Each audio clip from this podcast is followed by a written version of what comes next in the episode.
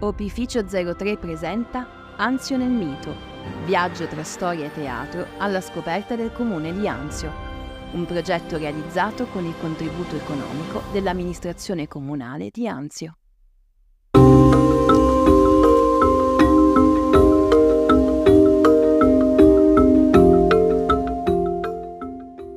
Coriolano, l'uomo che fermò Roma. Nei giovani dalla natura poco ambiziosa sembrerebbe, fama e gloria affacciatesi troppo presto smorzano gli slanci. La loro sete e il loro appetito vengono facilmente soddisfatti.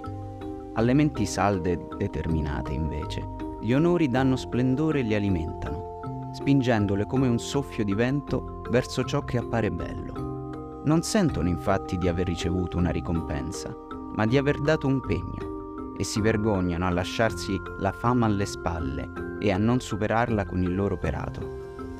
Proprio con questo spirito, Marcio gareggiava con se stesso nel fervore della prodezza e desiderando sempre nuovi risultati, accumulava azioni nobili su azioni nobili e aggiungeva spoglie alle spoglie, così che per gli ultimi comandanti competessero con i primi per rendergli onori e per sorpassarli nel testimoniare le sue prodezze. In quell'epoca erano molte le guerre e battaglie combattute dai Romani e da nessuna tornò senza corone o senza onori.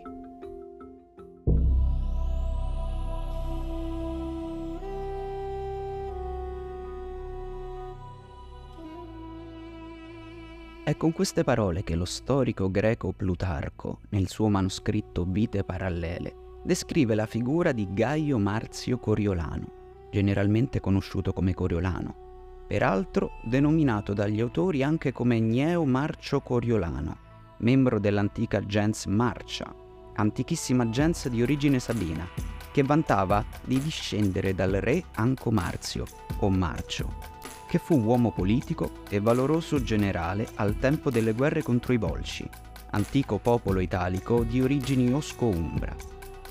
Fin dalla sua gioventù nella Roma che aveva appena espulso l'ultimo dei re, Tarquinio il Superbo, e che era impegnata in continue lotte contro i popoli vicini, come narrato ancora una volta da Plutarco, il giovane Gneo si allenava in ogni tipo di combattimento, in modo da essere leggero nella corsa pesante nella presa e nella lotta e difficile per l'avversario da sopraffare.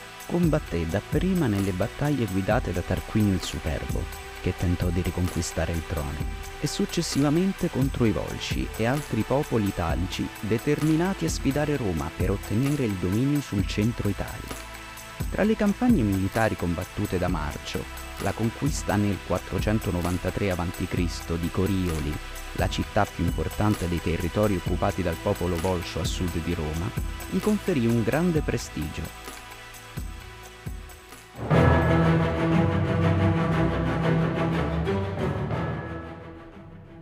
La situazione delle truppe romane, infatti, non era delle migliori prima del suo intervento. Il console Cominio aveva assediato la città nemica, ma da ogni lato giungevano nuove truppe volsce per supportare gli assediati. Cominio fu costretto a separare le sue truppe per far fronte al nemico che attaccava adesso dall'esterno delle mura. I coriolani, assediati, decisero di approfittare della momentanea distrazione nemica e fecero una sortita, respingendo i romani fino all'accampamento. La battaglia sembrava perduta. I romani venivano attaccati da ogni lato. Fu allora che Marcio si gettò nella mischia, trascinando con sé i soldati romani. Gli assalitori, ormai certi della vittoria, non si aspettavano un attacco. I volci, visto l'incendio, levarono alte grida e credettero che i romani avessero ormai preso la città. Impauriti e in fuga, permisero ai soldati nemici di organizzare un contrattacco e prendere la città definitivamente.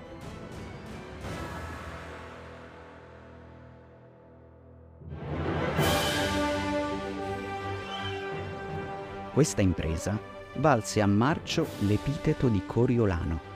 Fece ritorno a Roma, da trionfatore, tra il plauso dei senatori e dei patrizi della città, e soprattutto di sua madre, Veturia, nei confronti della quale egli nutriva un'autentica venerazione, e della moglie Volumnia.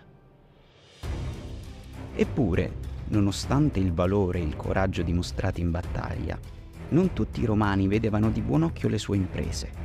Di fatto, in quegli anni l'urbe viveva un grande momento di crisi, nella quale patrizi e plebei erano spesso in conflitto. I privilegi dei primi divenivano sempre più insopportabili per i secondi, che di fatto erano fondamentali per la sopravvivenza di Roma, poiché combattevano e si sacrificavano per la propria patria, senza ricevere in cambio alcun miglioramento della propria condizione. Per continuare a narrare la storia di Coriolano, infatti, è opportuno e doveroso fare una digressione per spiegare i gravi tumulti popolari che caratterizzarono la Roma di quegli anni. Nel 495 a.C., due anni prima della campagna militare di Corioli, si verificò una grave crisi. I plebei si ribellarono contro l'aristocrazia cittadina e l'anno seguente decisero di disertare dall'esercito e ritirarsi con le loro famiglie sull'Aventino, o secondo altre fonti, sul Monte Sacro, con il proposito di fondare una nuova città di plebei.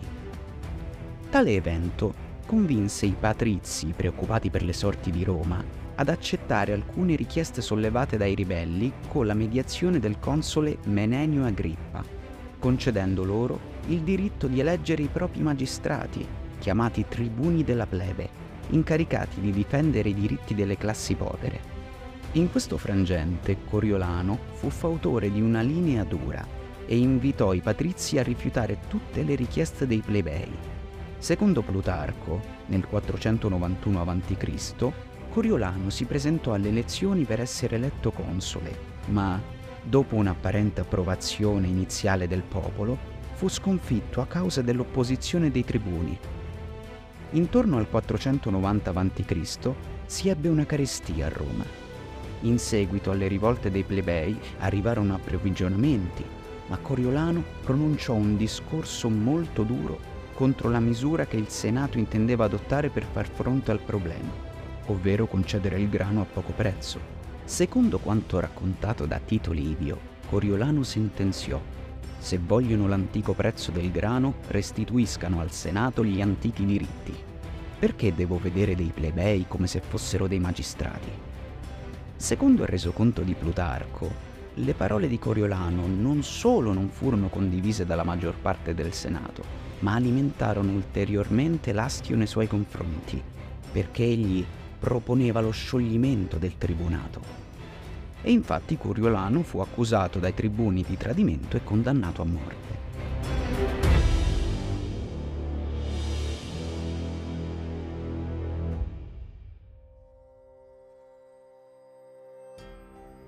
Su ciò che successe in seguito, le fonti antiche non sono concordi.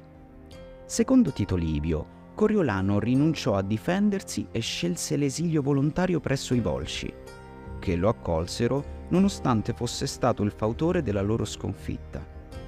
Per Plutarco, invece, dopo la condanna del popolo cui fu sottoposto, egli fu condannato all'esilio perpetuo.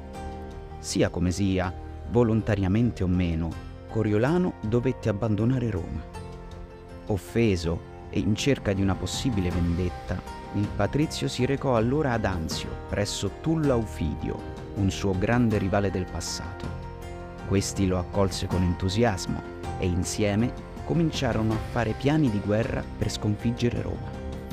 Nel giro di poche settimane, Coriolano riuscì a riconquistare tutti i territori precedentemente tolti ai Volsci e si accampò alle porte di Roma, al quarto miglio della Via Latina, con l'intento di entrare da conquistatore in quella che una volta definiva patria.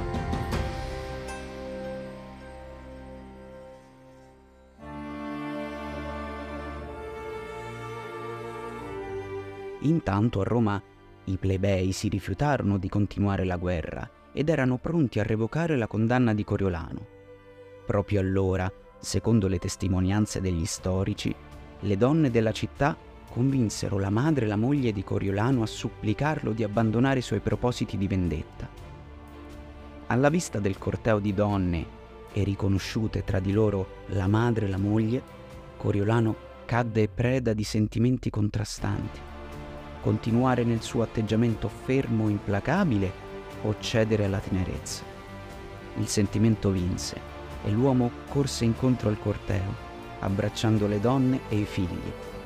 A Roma la notizia della fine delle ostilità fu largamente festeggiata e si arrivò ad offrire a Volumnia e Virgilia qualunque ricompensa avessero richiesto, riconoscendo loro il merito di aver fermato la guerra.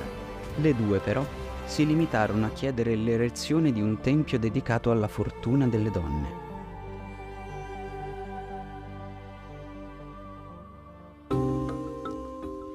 Tito Livio riporta come non ci fosse concordanza sulla morte di Coriolano. Secondo parte della tradizione, fu ucciso dai Volsci mentre si stava difendendo in un pubblico processo ad Anzio, dove era stato messo sotto accusa per essersi ritirato senza aver combattuto da Roma. Secondo lo storico Fabio Pittore, invece, Coriolano sarebbe morto di vecchiaia in esilio.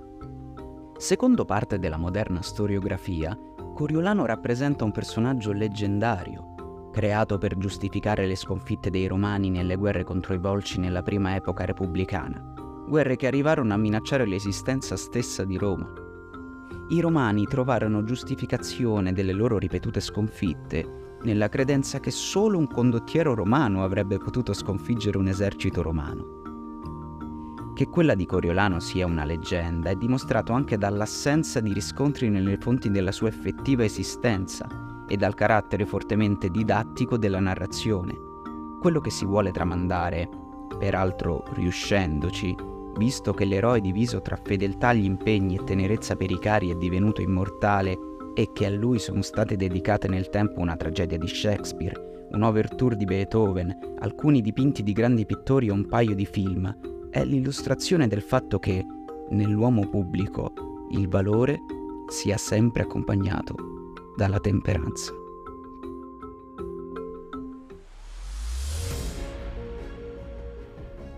Grazie per aver ascoltato questo podcast, prodotto da Opificio 03 per l'evento Anzio nel Mito ti invitiamo ad assistere agli spettacoli della rassegna Anzio nel Mito che si terrà dal 24 al 27 agosto presso Villa Corsini Sarsina ad Anzio.